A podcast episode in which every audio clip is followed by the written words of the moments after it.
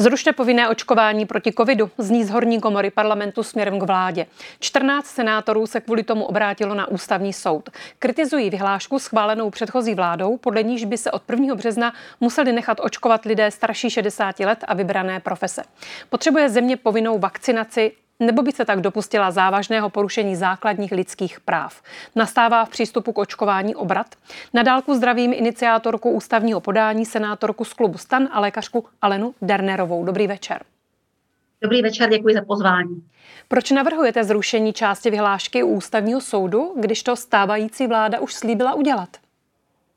Ano, stávající vláda slíbila udělat, ale eh, bylo řečeno, že vlastně se to, ta změna bude týkat eh, někdy poloviny února tohoto roku.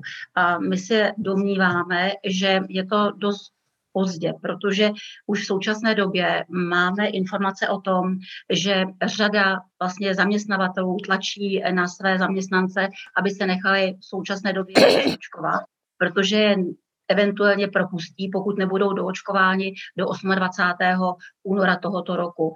Což si myslím, že je právě velmi špatně a vlastně ta naše společnost, která je velmi významně polarizovaná, tak eh, vlastně nepřináší tato věc mm, prostě klidu.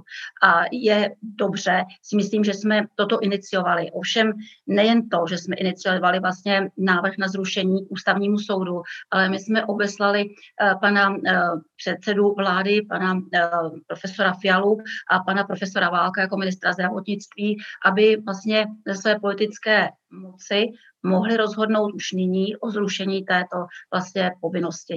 To znamená, paní senátorko, mohou... paní senátorko tak, takže vy chcete tedy tímto způsobem vyvinout tlak na vládu? Je to fér vůči instituci ústavního soudu zbytečně ho takto zavalovat podáními, když víte, že to tedy vláda udělá a vy tímto chcete jen vyvinout tlak, aby to udělala dříve? Uh, paní redaktorko, my nevíme, jestli to vláda udělá. My to vůbec nevíme. No tak minister protože... zdravotnictví Válek proti znění vyhlášky vystupuje dlouhodobě a už řekl, že zruší povinnost pro lidi starší 60 let a reviduje tedy i zbytek vyhlášky ale kdy ho bude revidovat? V polovině února. My bychom potřebovali, aby ta revize proběhla rychleji.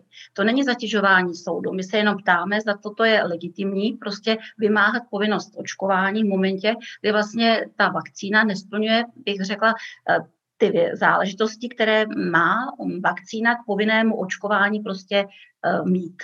Já tomu rozumím, ale vy s vládou nekomunikujete, vždyť jste v Senátu zastan. Proč se nezeptáte přímo vlády a nedomluvíte se s nimi, aby to udělali včas, aniž byste tedy museli podávat eh, takový návrh přímo k ústavnímu soudu? My jsme to udělali dopisy. To znamená, my jsme poslali dopisy 3. Vlastně ledna panu premiérovi i panu ministrovi a zatím bez odpovědi, takže 31. jsme odeslali k ústavnímu soudu, protože nevíme, kdy se vlastně i ministerstvo, vláda vyjádří. Podle vyjádření, já jsem mluvila osobně s panem profesorem Válkem, tak říká, že samozřejmě chce počkat do té poloviny února, tak prostě dříve se asi odpověď nedozvíme. Mhm. Na dnešní tiskové konferenci jste řekla, byla jsem překvapena, že vláda v demisi se rozhodla k takovému kroku, který omezuje práva některým občanům. Přispěje to ještě víc k polarizaci společnosti.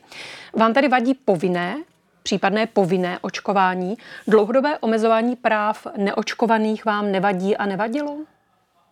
To mi samozřejmě velmi vadí, protože eh, víte co, eh, já eh, to vnímám tak, já nejsem jak řekla jsem to také na té vlastně tiskovce, proti očkování. Jako Tady je Martin Veselovský. Chci vám poděkovat, že posloucháte naše rozhovory. Jestli chcete slyšet celý podcast, najdete ho na webu dvtv.cz. Tam nás můžete i podpořit a stát se členy DVTV Extra.